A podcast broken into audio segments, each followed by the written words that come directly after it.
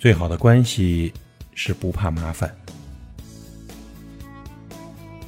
人好像年龄越大，就越觉得交朋友已经不像过去那样容易了。读大学的时候，花钱找一个人代课，都比让室友早起帮你点到心安理得；花钱找一个代拿快递的人，也比让同学顺路的时候捎一下觉得舒服。能用钱解决的事情，就不会麻烦熟人，甚至还会有人在淘宝上花钱雇人陪聊天。我们不会去麻烦别人，其实也是害怕别人来麻烦自己。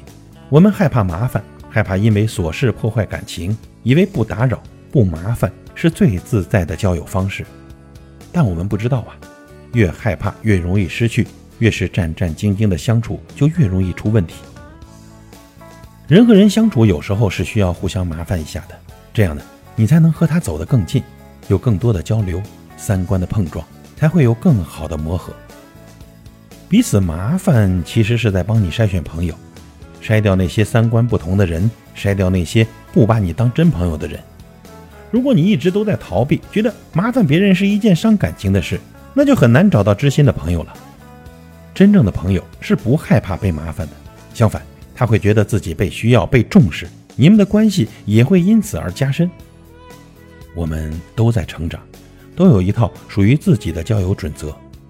过去我们交友看五官，现在我们相处靠三观。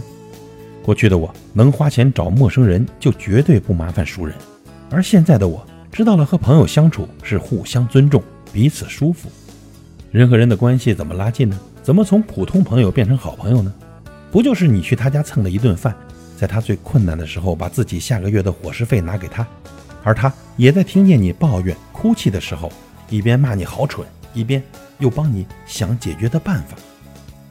就在这样一来一去的互相麻烦里，你们就慢慢的成为了彼此的好朋友。